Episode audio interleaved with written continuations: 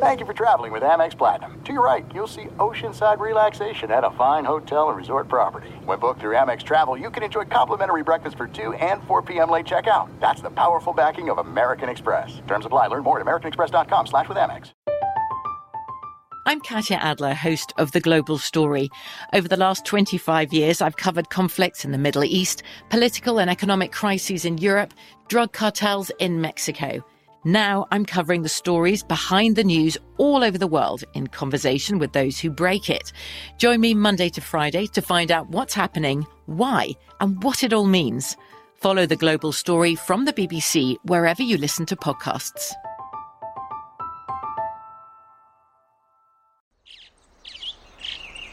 Getting ready to take on spring? Make your first move with the reliable performance and power of STIHL battery tools. From hedge trimmers and mowers to string trimmers and more, right now you can save $50 on select battery tool sets. Real STIHL. Offer valid on select AK system sets through June 16, 2024. See participating retailer for details. Live Nation presents Concert Week. Now through May 14th, get $25 tickets to over 5,000 shows. That's up to 75% off a summer full of your favorite artists like 21 Savage, Alanis Morissette, Cage the Elephant, Celeste Barber, Dierks Bentley, Feid, Hootie and the Blowfish, Janet Jackson, Kidz Bop Kids, Meghan Trainor, Peso Pluma, Sarah McLachlan. Get tickets to more than 5,000 summer shows for just $25. Until now through May 14th. Visit LiveNation.com slash Concert to learn more and plan your summer with Sean Paul, Sum 41, 30 Seconds to Mars, oh, and Two Door Cinema Club. What's up, Open Floor Globe? This is Ben Golliver of the Washington Post, and I am joined on the other line by Michael the Pod Pina. Michael, mixed emotions as we tape this on a Monday morning after a uh, pretty entertaining concluding chapter to The Last Dance. Now, we're going to save some of the, I guess, more detailed conversations about episodes 9 and 10 for, for um, our Friday episode uh, like usual. But there was so much going on and really some newsworthy uh, things, I think, at the end of the documentary and also kind of coming up here in this big wave of uh, media coverage over the last couple of days that I do think we're going to have to dive into that as well. So uh, let's just start from the top. To me, the the single biggest claim by Michael Jordan came uh, right near the end of episode 10 when they're trying to wrap things up after that 1998 title, uh, the sixth of in eight years, the second in two years over the Utah Jazz. And Michael Jordan made the claim on camera to the director that he would have been willing to sign a one-year contract to come back for that 1998 1999 season. Um, you know, rather than having the Bulls blow up while they were on top. Uh, he also claimed that many of the role players um, on that group would have been lured back by the promise of going for a seventh title. He said that he believed Phil Jackson could have been talked into uh, returning for another year if things had played out properly. He did acknowledge, uh, by the way, that okay, maybe it would have been hard to keep Scottie Pippen away from his payday. You know, the ultimate deal that he got mm-hmm. to uh, to go play with the Houston Rockets and then later the um, Portland Trailblazers. But he still had this vision in his head, Michael, that maybe the Bulls could have somehow been kept together. I'm curious. Um, you know, we we talked about this all the way back at the beginning of the documentary. Why did the Bulls blow up? Why did the Bulls blow up? And here's Jordan's version of basically, look, uh, management mishandled things from the start of the season.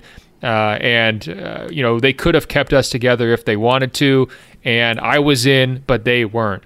What do you make of this uh, viewpoint, Michael? Are you buying what MJ is selling?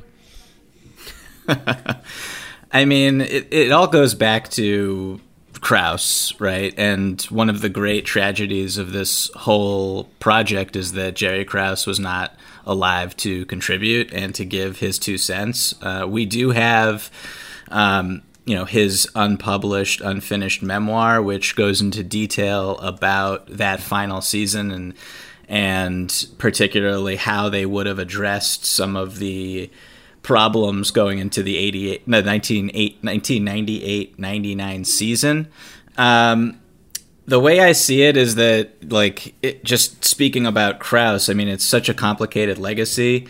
And I mean, here's a guy who won Executive of the Year before the Bulls won any titles. He built his team around Jordan. He drafts Scottie. He drafts Horace Grant.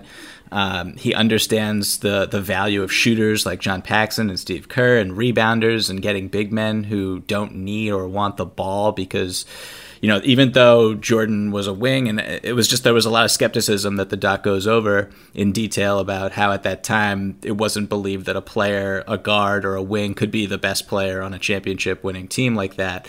So I give Krause credit there, but then like uh, just to outline what he says in the in his in his memoir, basically, you know, the the team was crumbling before our very eyes in that 1998 the, in the, the Last Dance season. Yeah, and let me hop in real quick. So this memoir, sure. as you mentioned, unpublished and unfinished, which um, is sad in in and of its own right. I mean, he definitely yeah. you know had a, a, a certain period of distance to put that thing together, and I think that had it been published, um, it could have made waves, right? I mean, I'm not saying that it was going to be like Jordan Rules Part 2, but I think there were a lot of people who followed this stuff closely who understood his role and realized that if he was going to speak honest about Jordan, they would have looked for that book.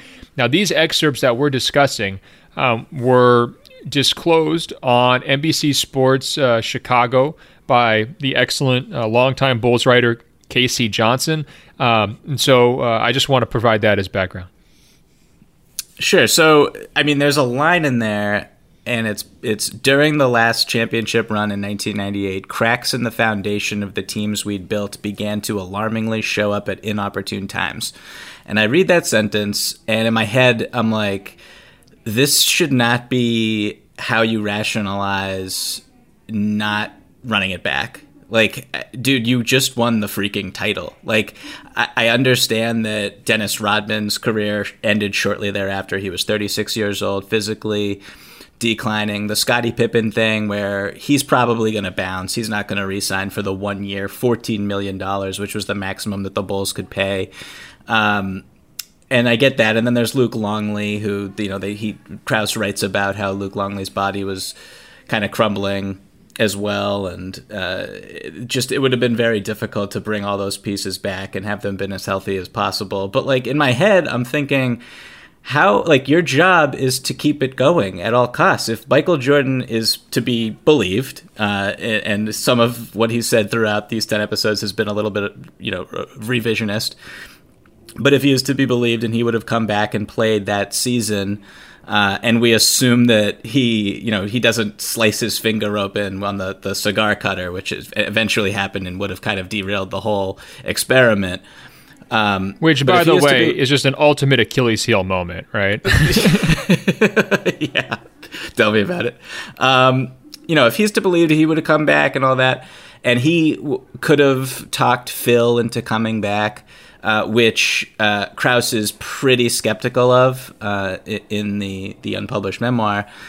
Uh, I mean, it's your duty to keep it going. And this is kind of where I go back to blaming Reinsdorf for all of this. And, you know, Reinsdorf speaks about uh, if they were to keep it going, they would have had to go above, quote, market value to uh, retain some of the players, the role players who helped make the Chicago Bulls the Chicago Bulls, and that's just the most frustrating part of all of this. Well, so, especially like, in the modern context, right? Because how many times do we see those role guys get paid? I mean, Cleveland, every role guy got paid for LeBron, right? Miami, they had to re up on some of the role guys. Um, and when they didn't, with a guy like Mike Miller, LeBron lost his mind. It was like completely frustrated. Yeah. Golden State, constantly kind of re upping on role guys, or you have the opportunity to try to go out and replace them. I mean, you have to be really creative.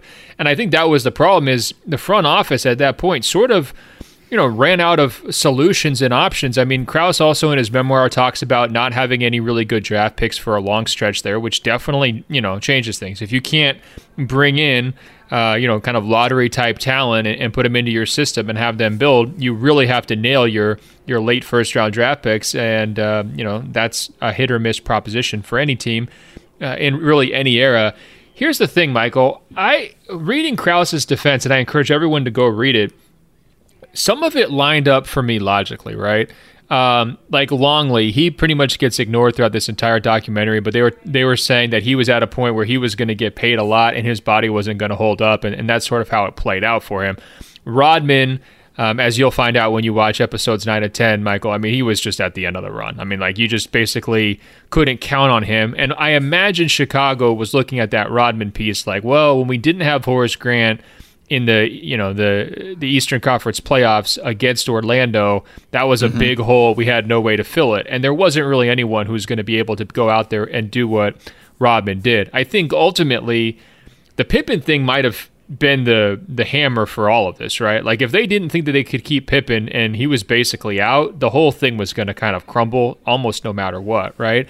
So you start adding up those missing pieces, and it's really difficult to envision a title contender around Jordan um, when his supporting cast is like going to require you to overpay for guys like Steve Kerr and Ron Harper and try to like you know uh, promote some other backup centers or uh, you know, milk whatever you can out of a guy like Wennington or something. I mean, that's not much of a squad. I don't think that team is winning the 1999 uh, title.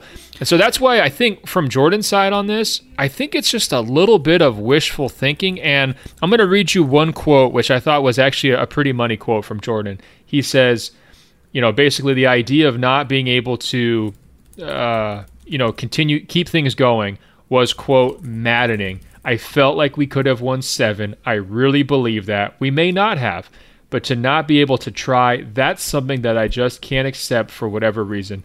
I just can't accept it. And in this moment, it's like the guy who settled every score on the court sounds so unsettled in his life story, right? It's sort of like, hey, I didn't have control over this situation. This was a moment where um, all these other narratives around me kind of just worked against me, and I couldn't keep things together no matter how hard I tried. And I'm watching the footage from that 98 finals, Michael, and I'm just thinking, first of all, ridiculous unreal. I mean, this is why this is why I you know put Jordan up on this goat uh, pedestal. You know, show after show here, right? But my second thought is this is not sustainable, man. Like you know, Pippen's got back injury. Rodman is up to all sorts of nonsense off the court. Uh, you know, Kerr came through in some big moments for sure, but you know he's he's not an all star level player. This thing was just kind of naturally crumbling. And I wonder if Krause was just out in front of it. I wonder if he did you know, maybe too far out in front, and certainly he could have done things differently at the start of the season, uh, and maybe there wouldn't have been as many hurt feelings. But I think it was just time for this thing to end. I mean, what you just said really reminds me of uh, what happened with you know not wanting to see uh, a, a, proud dynasty uh, decay before your very eyes with Jordan, Pippen, and Rodman. Um, it reminds me of uh, something that Danny Ainge had to deal with uh, at the end of the uh, KG era with the Boston Celtics, and how you know he discussed all the time publicly about how he thought that the the first big three Boston Celtics in the '80s when he was a player uh, he thought that uh, Red Auerbach held on to Larry Bird and Kevin McHale and Robert Parish for too long, and it prevented them from uh, kind of rebuilding on the fly and revamping and keeping things going as long as possible.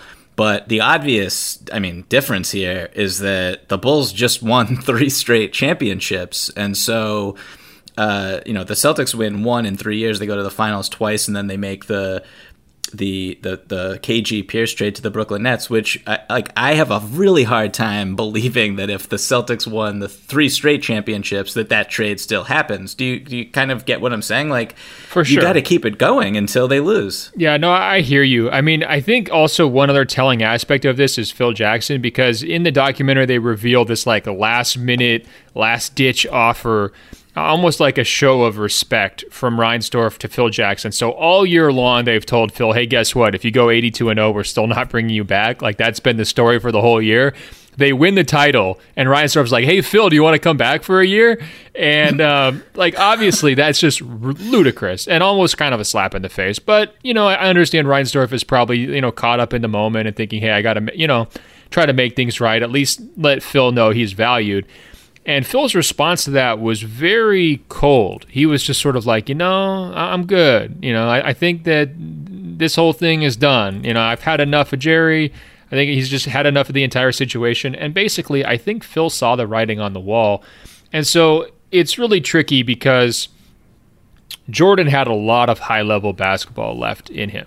There's no doubt, right? And so having him walk away from the game at 98 because of these all all these other conditions and factors is really frustrating. And the idea that he couldn't come up with a next chapter for himself after the last dance, you know, he couldn't pull the strings like some superstars do, where LeBron's going to LA or KD's going to Brooklyn. Like they came up with a new story and kind of refresh things. Um, he just wasn't able to do that at that point. He couldn't conceive of uh, another situation, and and that part to me is frustrating because he left a lot of good basketball on the table. Um, it's not as sad and, and, kind of like crippling as the first retirement was for people because you know I, I think everyone understood that age and miles had accumulated at that point for Jordan.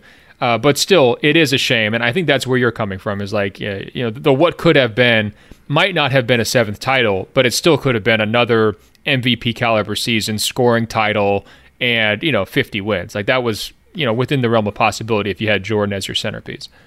Yeah, and I don't know if this is even mentioned in the doc or just common knowledge, but Jordan led the league in scoring that year, the the fi- the Last Dance season, and also the previous two years. Like as you said, I mean, the guy was he was 34 years old, but still easily the best player alive. And so to just kind of forego that is just really disappointing. And when we go back and we look at the what happened with Scottie and what happened with Phil and their discontent, like I'm sorry, but uh, you have to kind of look at the general manager in those situations and look at his behavior and why things soured as they did. And I mean, we've talked about this, but Krause was at the center of uh, of that toxic atmosphere in a lot of different ways. And so, even though financially and you know there were health problems to deal with and and Scottie wanting to be paid and all that and how that is rationalized as is or used as a justification for moving on like Krause at the is at the center of that and he is the cause for that in a lot of different ways and if he behaved differently then they might not have gone gotten to that point so I, again, I just think it's really disappointing. I, I no. agree with everything that you're saying for sure, and I just wish that we got to see them lose. Honestly, I think that that would have been a really more uh, just fascinating human look at like just watching them lose on the court would have been a much more fascinating end to things than how it played out. I think. Yeah, I mean, don't worry, they were still going to beat the Celtics every time out. But you know, I, I hear you. Uh, no, I, I tease. I think what you're you're almost arguing is that there's been this there's this take out there that Jordan's leadership style doesn't really deserve credit for you know within Chicago's overall framework that obviously his his skills are what really mattered and that if he had been you know just a different personality they probably still could have won an awful lot. Um, he would argue against that saying he had to bring some of these guys up to his standard. But you know when he's crossing the line repeatedly it, it does seem like okay uh, is the 17th time uh, you're calling Scott Burrell a demeaning name, really inspiring him to score six points in the playoffs. like that doesn't really add up, right? Um, but I also think what you're you're maybe arguing now is that if Krause had had a different leadership personality, right, that this whole mm-hmm. thing could have played out differently. It wouldn't have end, ended how it, it did, and that's a, a, moment where you're imagining a, maybe a uniter uh, like a, a Bob Myers or an RC Buford who's willing to understand his role and step back and let Popovich, you know, kind of be the the main voice. Maybe that kind of a personality would have been able to keep things together. Maybe it would have kept Phil happy. Maybe it would have found a way to properly value Pippen, and, and the whole thing comes out differently. Uh, I think you're onto something there too. Uh, I just want to make sure we're we're holding MJ accountable here as well, because I, I think the story that he presented um, at the end of episode 10, to me, it just doesn't really pass muster. This idea of like, it just sounds like a grand fantasy. Oh, we're all going to sign one year deals. It's going to be great. Well, it's like, Michael, your one year deal is for like $35 million. Like all these yeah. other guys are leaving 20 million on the table in long term contracts. Um, you mentioned um, Michael Jordan's Achilles moment, you know, slicing his finger uh, with the cigar cutter. And that, that kind of puts him into a tricky situation. Is he going to be able to play that following season? Now, Devonte emailed us at openfloormail at gmail.com, openfloormail at gmail.com to ask about another external factor that maybe was outside of the Bulls' control as they were considering their future. He writes, after seeing how physically and emotionally taxing the 98 NBA title run was, I was surprised to hear Jordan say during the interview that looking back, he would have been willing to sign another one year contract to come back and win a seventh. My question is would the effects of the 99 lockout have had an overall positive or negative impact on the Bulls and their title chances?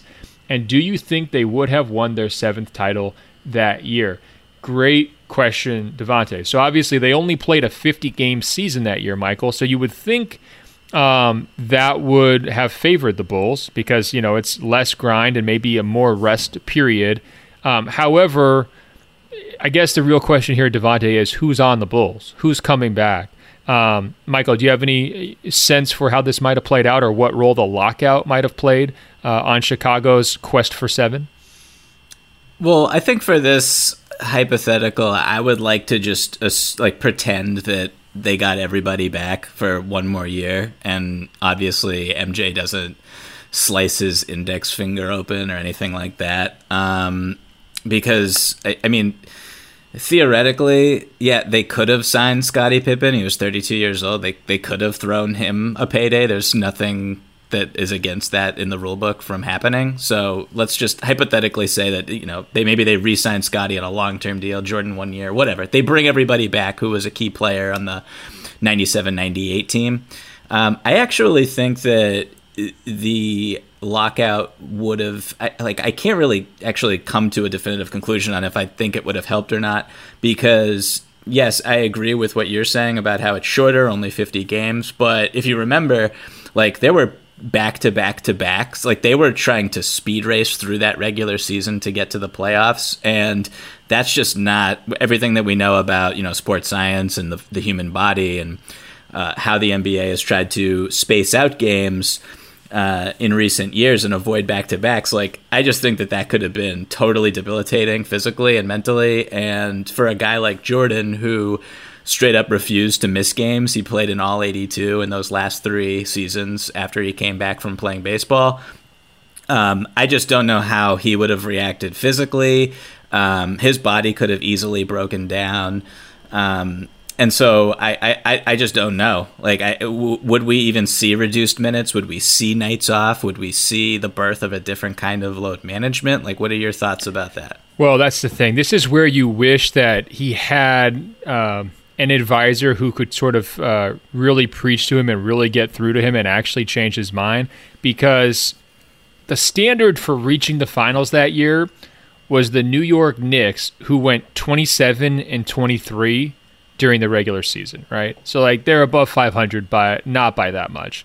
Um, I'm pretty sure Jordan and the Bulls could have managed to go 27 and 23 even if Jordan's like sitting out the second and third nights of back to back to backs, right? So if there was someone who could have gone through to him and been like, "Look, these are extraordinary circumstances. You proved everything that was needed to be proved last year during the finals you need to just consider, you know, slightly adjusting your approach to the game. This isn't a normal NBA season. Chill out, save everything for the Eastern Conference Finals and Finals, right? Um, I feel like they would have had a decent chance, especially if they could have gotten Pippen back.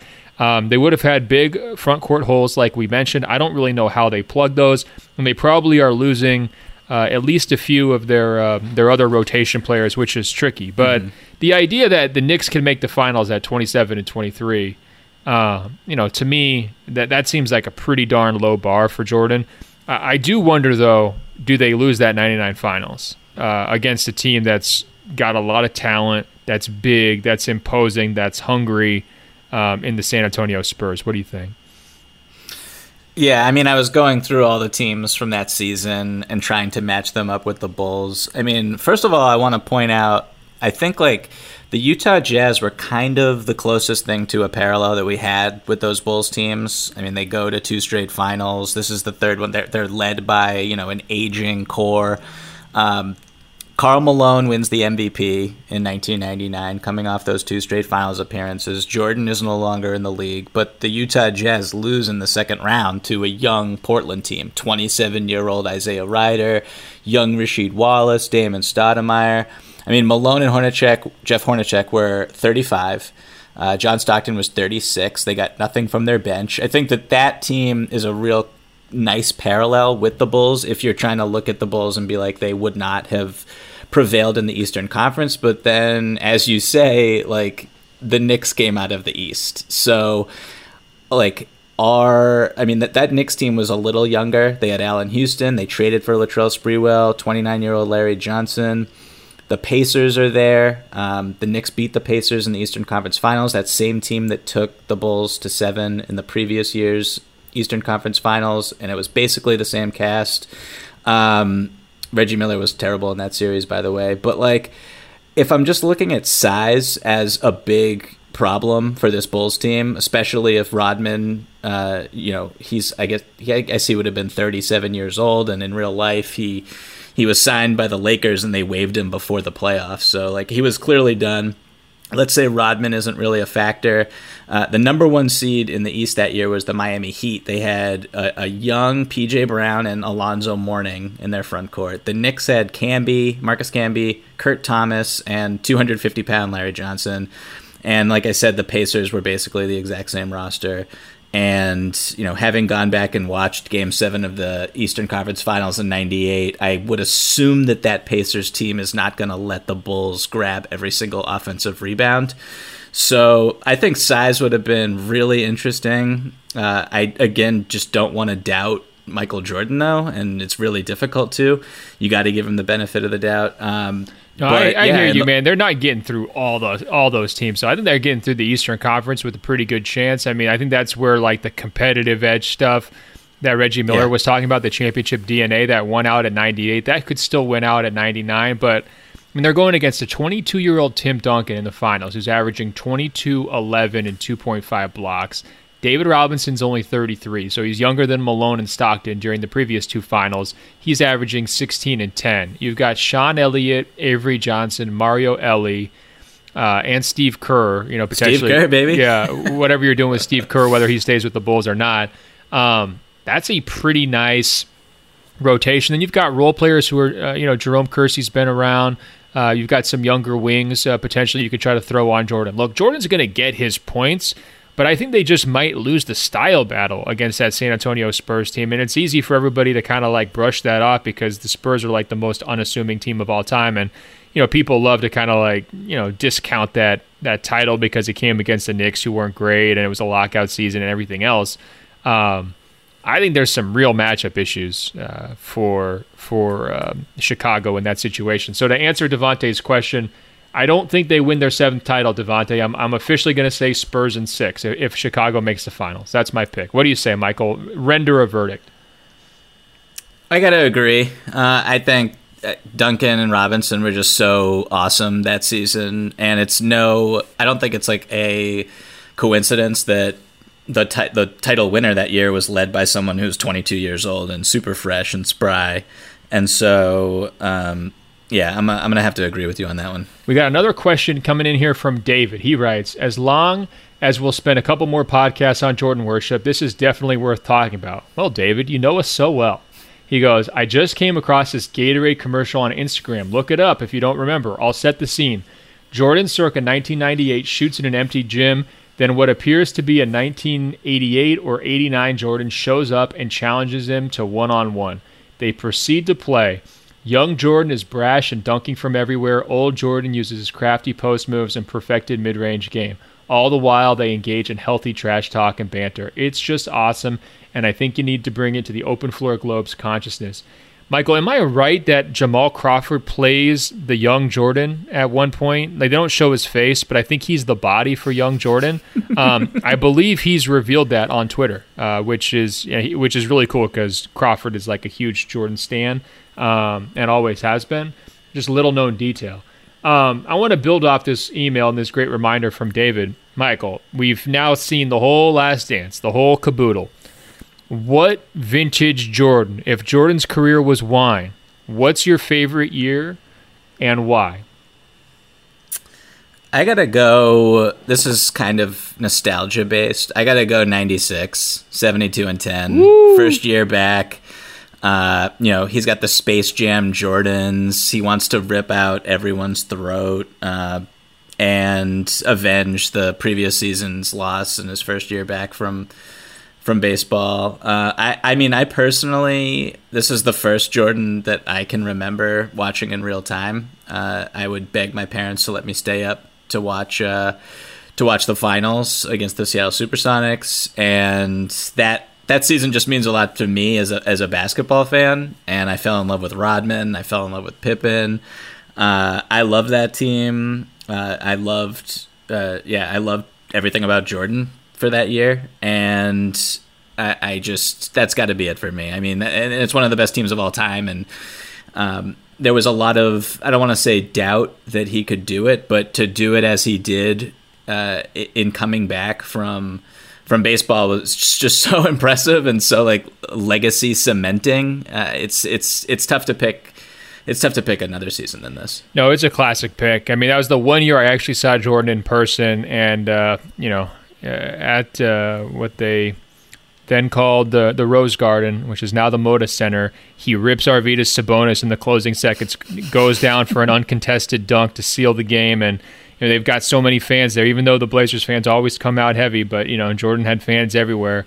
Um, you know, it kind of gets. I was about to. I was about to ask you: Are you were you the only person cheering in the crowd, or was it was it? Uh... No, I think I was actually standing and praying uh, at that point in my life. like I don't, I don't even think it was cheering. I think it was just pure idol worship. Um, you know, as a, a, thir- a two-hour genuflection. Yeah, yeah. Um, no, it was just, it was just like here's this clutch guy. Everybody says is clutch coming through exactly how they told us he would, night after night after night. Uh, that '96 season was was very very special, um, and they were every bit the carnival show. You know, like when they'd come into town, everybody had to get tickets. I mean, there was some crazy ticket package. You had to buy like four preseason tickets just to get a Bulls ticket. You know, it was basically like a five for one deal. Um, which you know, good work by the uh, the Blazers ticket reps because that's I guess what my dad had to buy into to get it. But uh, you know, li- a lifetime memory that was certainly worth that like preseason game against the New Jersey Nets or whatever. This is it. We've got an Amex Platinum Pro on our hands, ladies and gentlemen. We haven't seen anyone relax like this before in the Centurion Lounge. is he connecting to complimentary Wi Fi? Oh my, look at that, he is! And you will not believe where he's going next. The Amex dedicated card member entrance for the win! Unbelievable! When you get travel perks with Amex Platinum, you're part of the action. That's the powerful backing of American Express. Terms apply. Learn more at americanexpress.com slash with Amex. From BBC Radio 4. Britain's biggest paranormal podcast is going on a road trip. I thought in that moment, oh my God, we've summoned something from this board. This is Uncanny USA. He says, Somebody's in the house, and I screamed. Listen to Uncanny USA wherever you get your BBC podcasts, if you dare.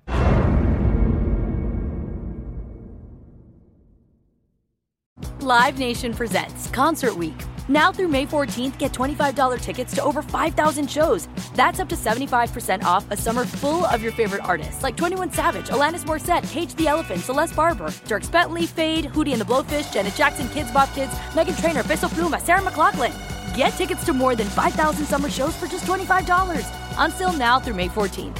Visit LiveNation.com slash Concert Week to learn more and plan your summer with Sean Paul, Sum 41, 30 Seconds to Mars, oh, and Two Door Cinema Club. The wait is over. The Chi is back on Paramount Plus, and the stakes have never been higher. Everything changes on the South Side when a new threat comes to power in the Showtime original series from Emmy winner Lena Waithe. Battle lines will be drawn, alliances will shift, and danger lies around every corner, leaving everyone to wonder who they can trust. Visit ParamountPlus.com slash The Chi to get a 50% discount off the Paramount Plus with Showtime annual plan. Offer ends July 14th. Subscription auto-renews. Restrictions apply.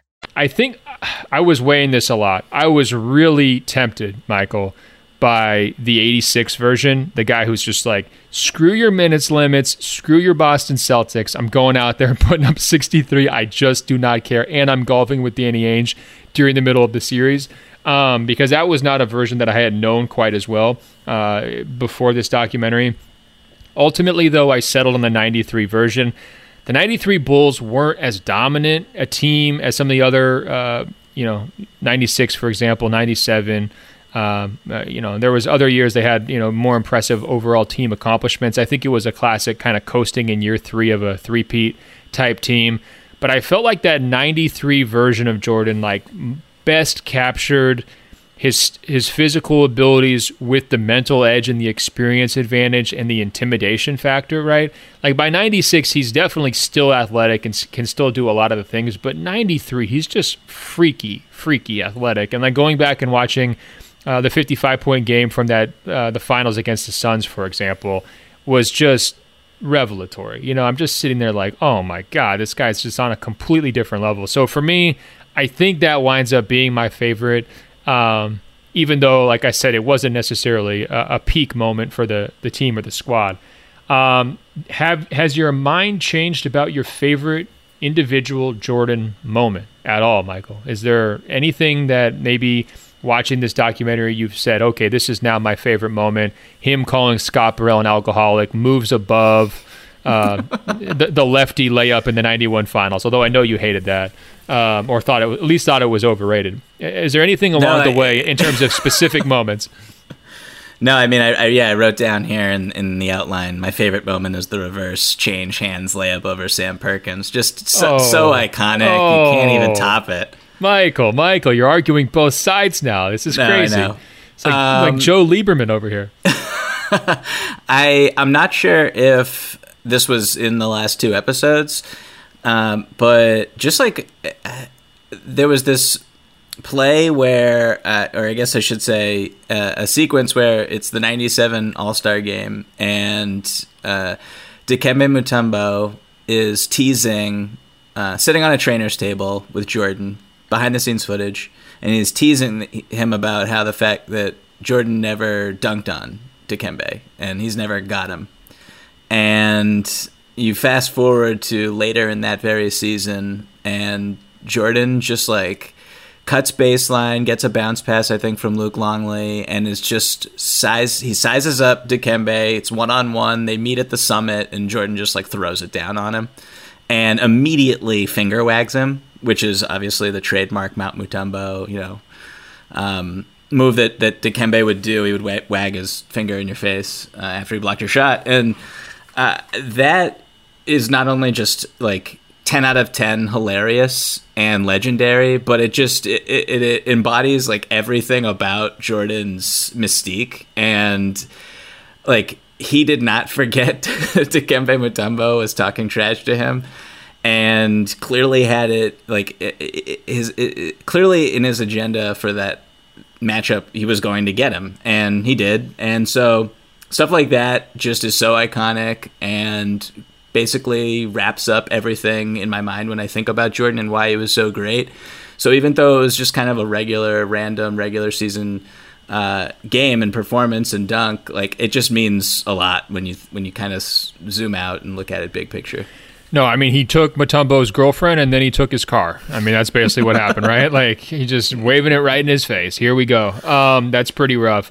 I think that my favorite is. It might sound like a cop out, but it really is the last shot in Utah, but it's the entire sequence leading up to it. It's the quick bucket beforehand. It's the steal, the incredible steal on Malone, bringing the ball up court, not calling timeout, setting up, and then going to a one-on-one against Russell, where he's already had a game winner over Russell the previous year in the finals, and then he does it again and, and sends him, you know, skating, um, you know, on wobbly ankles with a little brush off. To me, it's just all aspects of Jordan's career boiled down into one the incredible competitive desire, the trust in himself, uh, no timeout, the two way play, the incredible instincts to know exactly where and when to, to go after Malone, the shot making ability, the pure shot, which everybody likes, and then also the idea that everyone in that building was just terrified, knowing it was going to go in. And that was sort of, uh, you know, this inevitability about Jordan, this invincibility about him all boiled down into that one moment and just a complete domination of the game. It was him and the other nine guys on the court, right? And I how, think, yeah. How many times do you think Karl Malone has watched that play? Well, Karl Malone was not available for the last dance, so it's possible he's never rewatched it. We'll never know. Um, yeah, it's it's pretty frustrating to not have him be a part of that project. I will say I gained a pretty healthy level of respect because they showed him going onto the Bulls bus to congratulate Jordan after the title, which I thought was huge. And again, I'm sure they included that footage just to kind of further bury Isiah Thomas. Um, So for, for, like walking up the court without shaking hands, I thought that was like a, a really classy gesture by Karl Malone. Um, especially because he's pretty late in his career, and like every one of those losses is just another question of like, am I ever going to get another shot, right?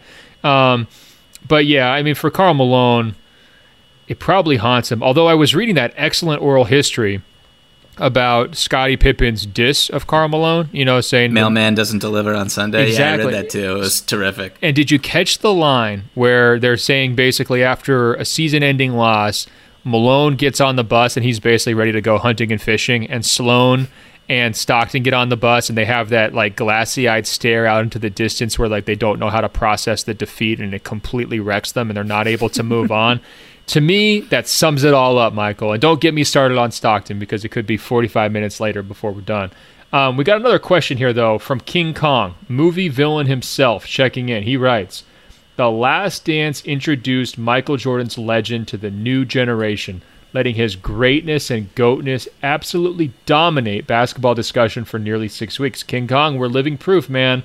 He says, The Last Dance was held during the time of year when the playoffs are usually held, too suddenly LeBron or Kareem, truthers in the GOAT conversation, seem completely fanatical and ridiculous. The 2020 NBA championship has been won by Michael Jordan. Give him his seventh ring. Michael, I appreciate King Kong's over the top standing for MJ here. I'm not even sure I can go that far, but what do you think? Do we give Jordan the 2020 championship? Uh, hopefully, an actual basketball team will get the 2020 championship. Uh, but I mean, this is just a lot of it's it's gross to say, kind of, but it was perfect timing for this documentary to come out for anyone who didn't know about all that Jordan did and, and why so many people who lived through it believe he was the best player of all time and that no one will come close to touching him. Um, I, I think, look, I don't think there was a ton of momentum leaning in LeBron's direction for you know the greatest player ever. Um, the advancement of analytics has kind of supported that case, and there's a lot of smart people who look at numbers and are able to kind of craft an argument. But I don't know, man. I just think that uh, every generation will kind of pick their favorite player, and he will be the best ever, and there will be someone after LeBron, and I don't know. It's like it's it's these are sports, and they're really difficult to kind of uh, get unanimous consensus on. But like, I thought before all this that Jordan was the best, and I didn't really understand what the argument could be to to go the other way, and this kind of just further like bore that into the ground for me. I'm now wondering whether Adam Silver's like commissioning a ring for Jordan per King Kong's plan. I mean, got nothing else to do, right? Um, yeah, I mean, I definitely think this helps Jordan's legacy. There's no question. Um, I think one of my big takeaways, just watching all the Twitter discourse over the last five or six weeks, it did seem like a lot of education needed to be done. You know, I don't know if it's because people forget or not everyone's kind of as obsessed with some of these stories, or maybe people haven't read uh, all the books um, or they've just seen excerpts, or you know, there's been a lot of great basketball since '98, and, and maybe some of those more recent memories uh, cloud things, or maybe just the younger generation, like he's mentioning, um, you know, just never learned it in the first place. It really did feel like a communal respect for Jordan. Now, people were nitpicking with the documentary. I completely understand that. Uh, but in terms of like people just being wowed by his game and having that same feeling uh, that a lot of young basketball fans had in the late 80s and early 90s, you know, just seeing a, a, a transformational figure. Um, I think that was shared, and I think that's a, a, huge credit to the project. They didn't get everything right. There's definitely things that annoyed me along the way, um, but I think if the central mission was to basically introduce Jordan's ruthless life philosophy to the world, and then capture the magnitude of his winning and how it touched people throughout the course of that decade, I think they succeeded. I have a uh, I have a question for you, really quick, Ben. I love questions. Bring um, it on, Michael. Awesome. So this this kind of popped into my head just when I read this question from uh, our good friend King Kong. Um, what do you think Jordan would have accomplished if he came along after LeBron?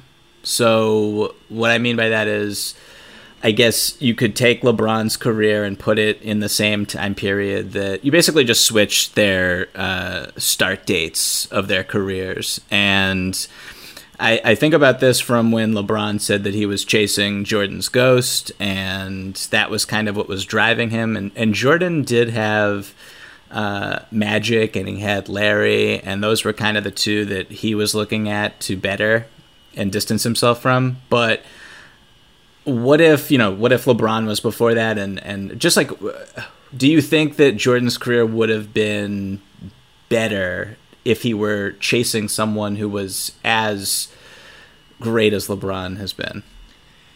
It's a great question. I mean, I think that there's a gap between LeBron and Magic, right? But I don't think it's that wide of a gap. I mean, guys like Magic and Bird were unreal. And they, their teams dominated for a long time, right? They were at the center of the discourse.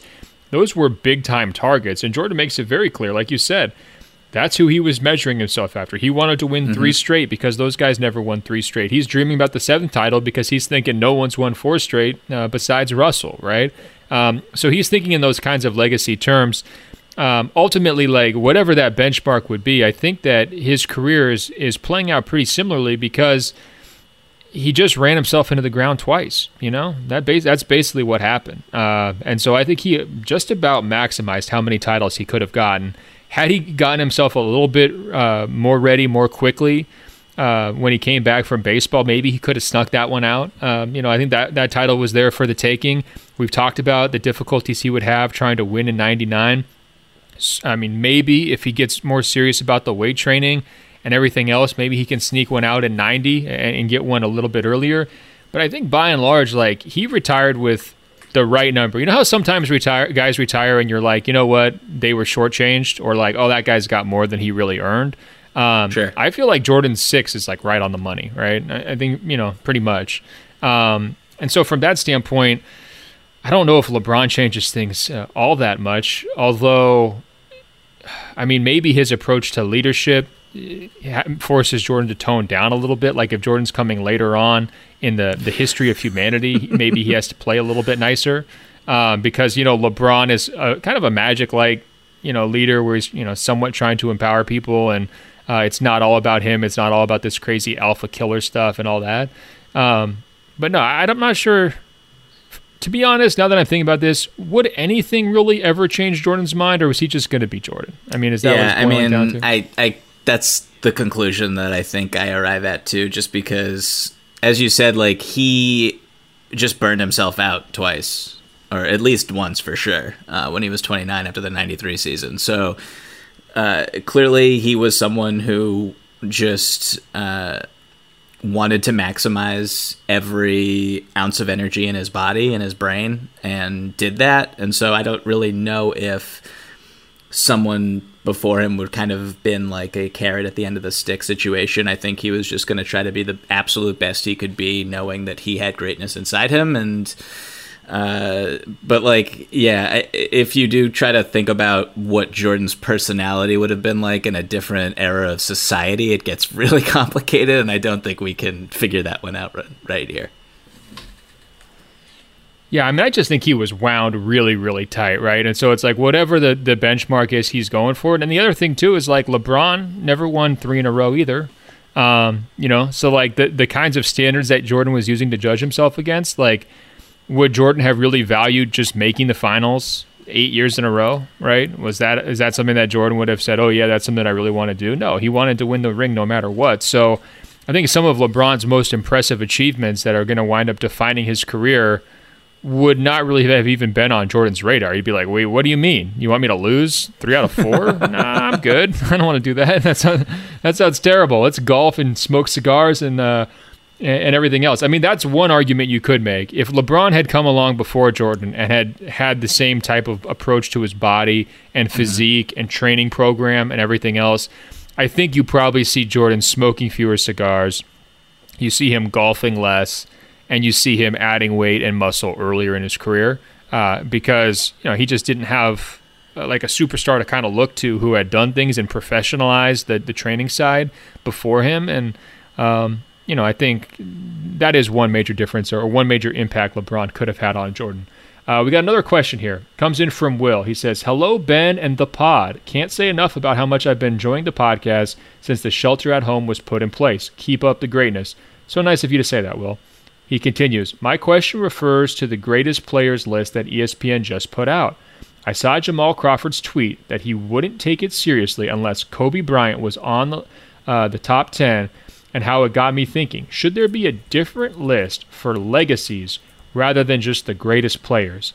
In that case, I could see some of the players dropping on the list and others rising with today's sensibilities and viewpoints. It's a great question, Will. It's something that I've always tried to keep in check when I do the top 100 rankings list because, look, bottom line is if you're doing it on popularity, or if you're doing it on cool factor, or if you're doing it on past history only, or if you're not weighting things quite right, you can definitely underrate players easily, and you can overrate other players very, very easily as well. And so it's kind of a delicate balance of like how much is it about who we talk about and how much is it about who's actually winning games and contributing to wins and those types of things. So I'm I'm curious, Michael, where do you stand on this idea of greatness versus legacy? How much does maybe myth making or storytelling or narrative wind up becoming a factor? And I want to posit this has it become a bigger deal because guys like Kobe and LeBron were such are kind of like professional storytellers now, like working with media companies, crafting narratives, taking things to a different level. I mean, I think Jordan certainly did that. He tried to have a signature moment in kind of every single one of those finals that we, we can point back to and remember, whether it was a switch hands layup, the six threes, uh, you know, in 93, the, you know, setting up and, and trusting Paxson uh, 96, uh, you know, winning on Father's Day, 97 flu game, uh, you know, 98, uh, the last shot. I mean, he definitely had an understanding of like the flair for the dramatic and, and capturing Yeah, the no, moment, yeah, yeah. right, and everything else. So you get what I'm saying, though. Like, has the, has are we starting to take away just from the basketball stuff and go into the storytelling side with this latest generation? I mean, the way I see it is like narrative is so powerful because it ties to memory and it, it, it, ties to emotion. And so when, you know, if you just looked at the box score from the flu game and you saw that he scored like 37 and grabbed eight rebounds and six assists or whatever it was in a finals game and a win and a very critical performance like that's very impressive but when you say that he had the flu and you have these images of him getting dragged off the court by Scottie uh, that is just that much more powerful and it, it completely changes the whole conversation so I do think that it matters. I don't know how how calculating Jordan necessarily was compared to some of the more contemporary players. And honestly, I don't mean to be like a Debbie Downer, but what I fear is some players kind of repeating what Jordan did here with The Last Dance, which, like, by the way, his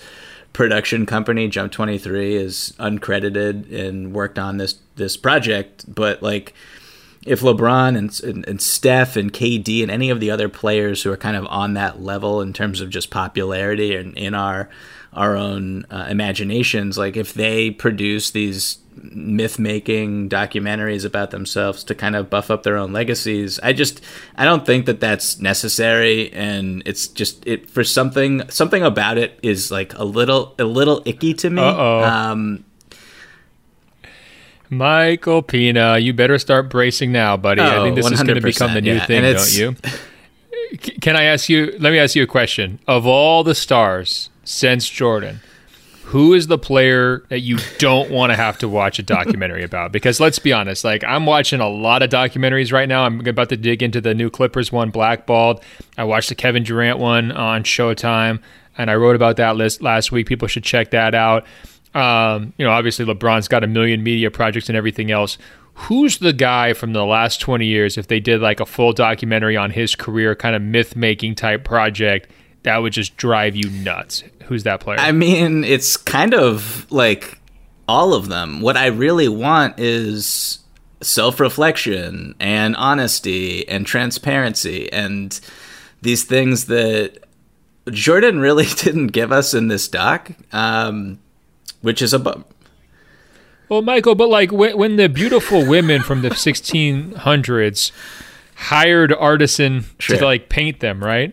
they didn't want they didn't want the flaws, Michael. They wanted to look beautiful. They wanted to have feather hats and giant flowing robes. They wanted to look like the picture of, of perfection. They wanted to stand the test of time. They wanted schmucks like you and me to go into art museums 500 years later and say, "Wow, that woman is beautiful. She must have been even more beautiful in real life. We have no idea what she looked like."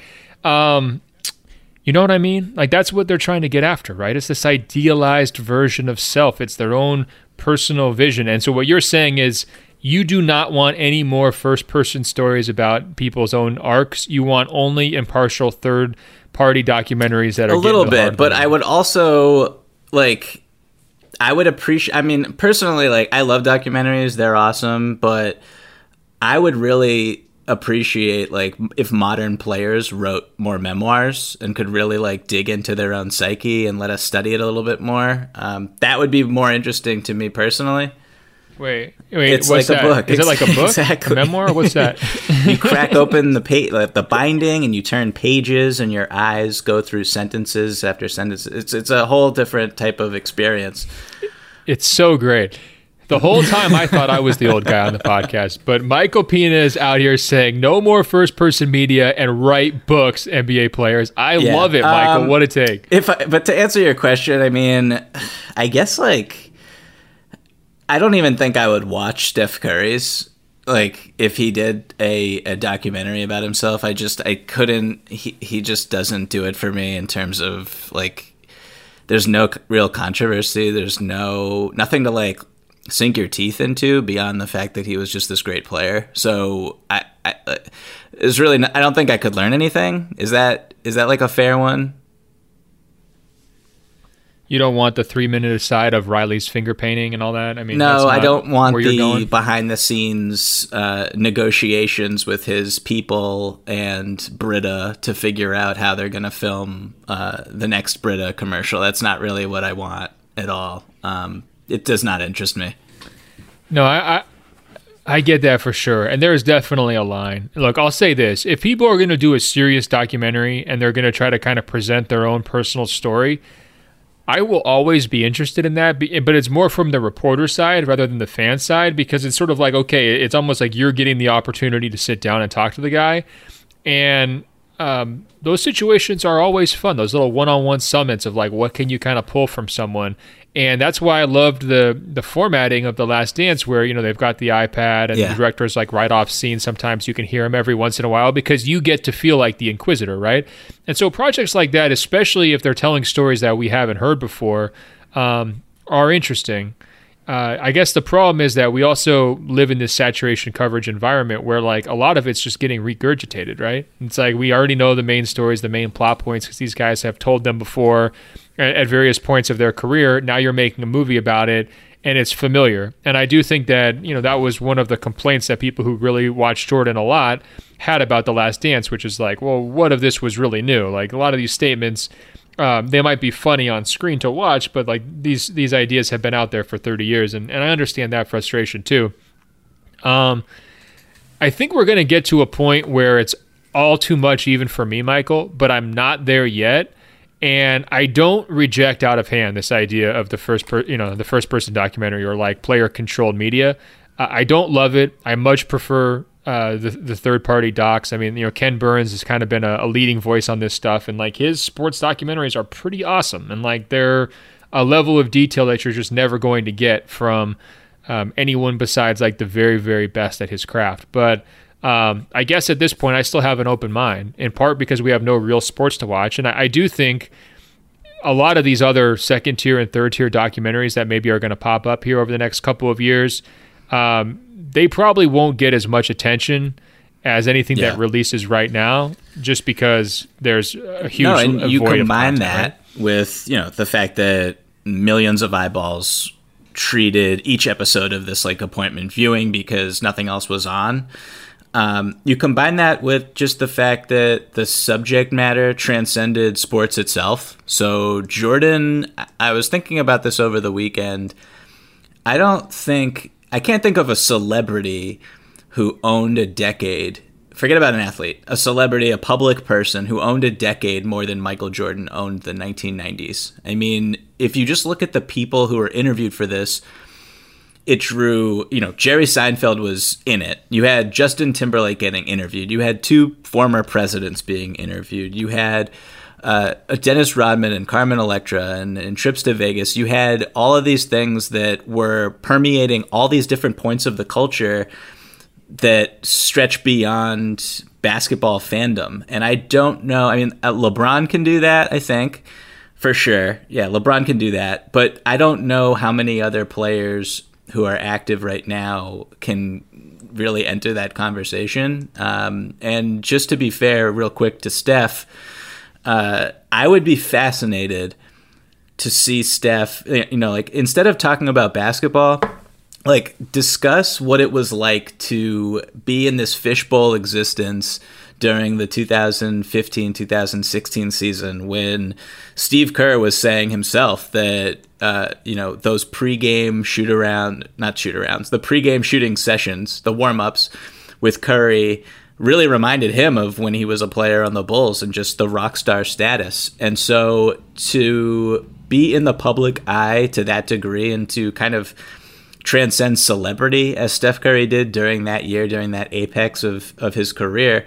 Like, that is something I would love to hear about. I would love to hear what that experience was like if he was just unvarnished and just kind of cutting a vein open for an hour or two in an interview format. That that would be that would be fascinating. Yeah, how many years do you think it would take for him of distance before he could reflect back on that? Because he's still caught up to right, some degree yeah. in, in, that hype, right? Everywhere he goes, every time he comes to the Staples Center, he's signing 100 autographs for kids, right? Um, now, they're not on the same level as they were during that peak. I'm granting that 100% in terms of just overall interest in that group. I mean, everybody kind of moves on to the, the new flavor of the day, but. Um, you know, is that something that takes 10 years for him? Uh, or, or when do you want to hear Steph Curry looking back? Because I do think ultimately, like the time element of The Last Dance did help it. You know, waiting helped. It, it did make it better. Um, and hearing, you know, Jordan feeling just unsettled with how the Bulls thing ended, you know, knowing all the next chapters that came afterwards for him, and there was some real failures along the way, you know, during those those decades, um, you know, professionally uh, at least. So yeah, I, I don't know. What do you think on Steph? Is there a moment where you feel like Steph's going to be able to give us that perspective you're craving, like ten years no, after I think he ten years is a good marker. Maybe even at like the very end of his career, when which very well could be ten years removed from that season, um, and he's just in a different phase of his of his life, um, and his status is completely altered. But he would definitely need to come down from the perch that he's at to kind of offer the right perspective um, I think he's a really smart guy, and I think it could be really eye opening just to be honest and uh, transparent about what that period in his life was like. But yeah, I mean, the like what makes the Last Dance so fascinating, and one of my favorite episodes was the the Bad Boys episode. Like, what makes it so interesting to me is getting you know we're almost 30 years removed from that and the emotion and the pain is still there for Isiah Thomas and the anger is still there in Jordan. That's what makes it powerful. Like it's not, you know, uh, this is just popping into my head, but like Andre Drummond tweeting that he's upset that the the Pistons traded him without telling him. Like no one cares. Like like it, it's it's like the tweets and it's like twenty the twenty four hour news cycle just doesn't compare to something like that. That's just it's decades old. It's it's like my entire life has passed before these two events, and these guys are still holding on. That is incredible. Yeah, I hear what you're saying on the Drummond part. We definitely have like way more access to guys like just petty situations that we ever would have had, you know, years ago. But we also do have some like real lingering resentments, right? Like Cavaliers, Warriors. Those teams really hated each other. They made an awful lot of cupcakes and other weird like party favors to like make fun of each other at various points. And I do think if enough time passes, those guys might open up. But another problem of the saturation media culture, I think sometimes when there are like real legitimate things, it winds up coming out in these like subtle shots or these subtweets or whatever else rather than kind of just direct confrontation like with the Pistons and the Bulls. And you know, maybe I guess what I'm hoping for is like the the way to make Steph Curry interesting is for LeBron to to do a movie 15 years from now, talking about how much he resented the Warriors' success and everything else. And then Steph Curry has to fire back with his own, right? And it's just like, all right, you know, I've been the nice guy here for 15 years. It's time for me to set the stage. And ideally, someone merges the two ventures together into the same project and we get ourselves something awesome. We'll see if it ever, uh, you know, comes to that, uh, you know, fruition or if that's how it plays out. But I just think it's something for all fans to watch here as we're looking at this myth making thing uh, because you know, players are getting way more sophisticated. They have way more access to resources to tell these stories, and they also stand a lot to benefit. You know, I think that you're seeing you know certain players definitely be lifted up in, in kind of history's eyes, um, you know, by these developments and. Michael, it almost makes me want to go back in time and find some of like those forgotten players from like the 70s and 80s and 90s and like redo their myths for them. Like, I mean, I did this with the Stockton column today, but it's like, look, someone needs to stand up for these guys who didn't stand up for themselves because they are going to get kind of trampled by the noise. 100%. Right? I mean, right now, in part because of The Last Dance, i I'm going back and I'm like buying and reading all of these different books that guys wrote either during their careers or after their careers. Like Wilt Chamberlain wrote a few books, Kareem Abdul-Jabbar wrote a few books, Shaq wrote a few books, um, Barkley wrote a few books. Like I'm, I just uh, those are just these time capsule documents that really let you in on what the player was thinking, and it's not necessarily going to be like a factual representation of history but what it is is their perspective honestly. And that's like that's a priceless thing. And I don't think that players today give that because there's just too much at stake financially, uh, you know, branding wise and that sort of thing. So it's it's like that's just what I wish we could get um, if players are going to try to tell their own stories. If they did it in a way that was not self-aggrandizing and not necessarily to uh, to to to buffer out the blemishes on what they did or did not do throughout their lives. Like that that's that's just what I want personally as both a fan and as a journalist.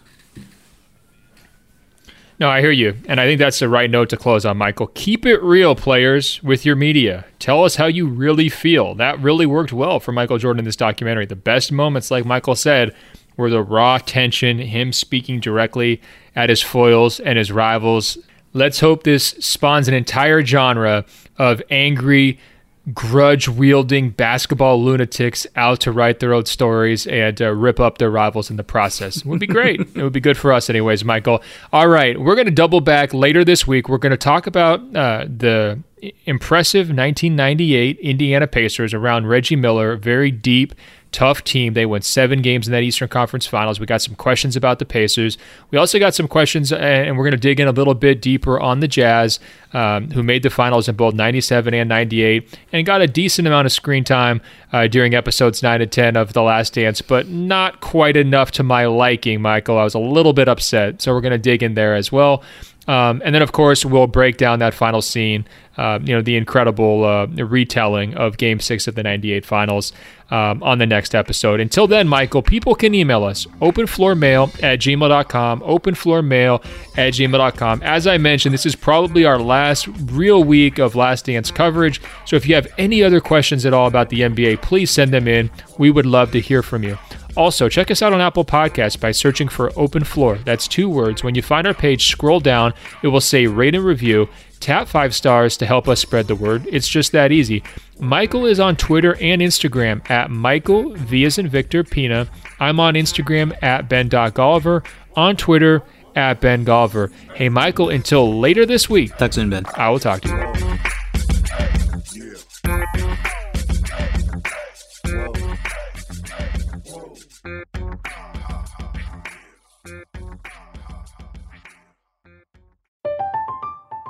I'm Katya Adler, host of The Global Story. Over the last 25 years, I've covered conflicts in the Middle East, political and economic crises in Europe, drug cartels in Mexico. Now I'm covering the stories behind the news all over the world in conversation with those who break it. Join me Monday to Friday to find out what's happening, why, and what it all means. Follow the global story from the BBC wherever you listen to podcasts. Live Nation presents Concert Week. Now through May 14th, get $25 tickets to over 5,000 shows. That's up to 75% off a summer full of your favorite artists like 21 Savage, Alanis Morissette, Cage the Elephant, Celeste Barber, Dierks Bentley, Feid, Hootie and the Blowfish, Janet Jackson, Kidz Bop Kids, Meghan Trainor, Peso Pluma, Sarah McLachlan. Get tickets to more than 5,000 summer shows for just $25. Until now through May 14th. Visit LiveNation.com slash Concert to learn more and plan your summer with Sean Paul, Sum 41, 30 Seconds to Mars, oh, and Two Door Cinema Club. This is it. We've got an Amex Platinum Pro on our hands, ladies and gentlemen. We haven't seen anyone relax like this before in the Centurion Lounge. Is he connecting to complimentary Wi Fi? Oh my, look at that, he is! And you will not believe where he's going next. The Amex dedicated card member entrance for the win! Unbelievable! When you get travel perks with Amex Platinum, you're part of the action. That's the powerful backing of American Express. Terms apply. Learn more at americanexpress.com slash with Amex. Hey guys, back at the playground again, huh? Yep. You know what this playground could use? A wine country. Heck yeah, and some waves so we could go surfing. Oh, ah, love that. A redwood forest would be cool. I'm in. Ah, ski slopes. Let's do it. Um, can a girl go shopping? Yeah, baby. Wait. Did we just invent California? Discover why California is the ultimate playground at visitcalifornia.com.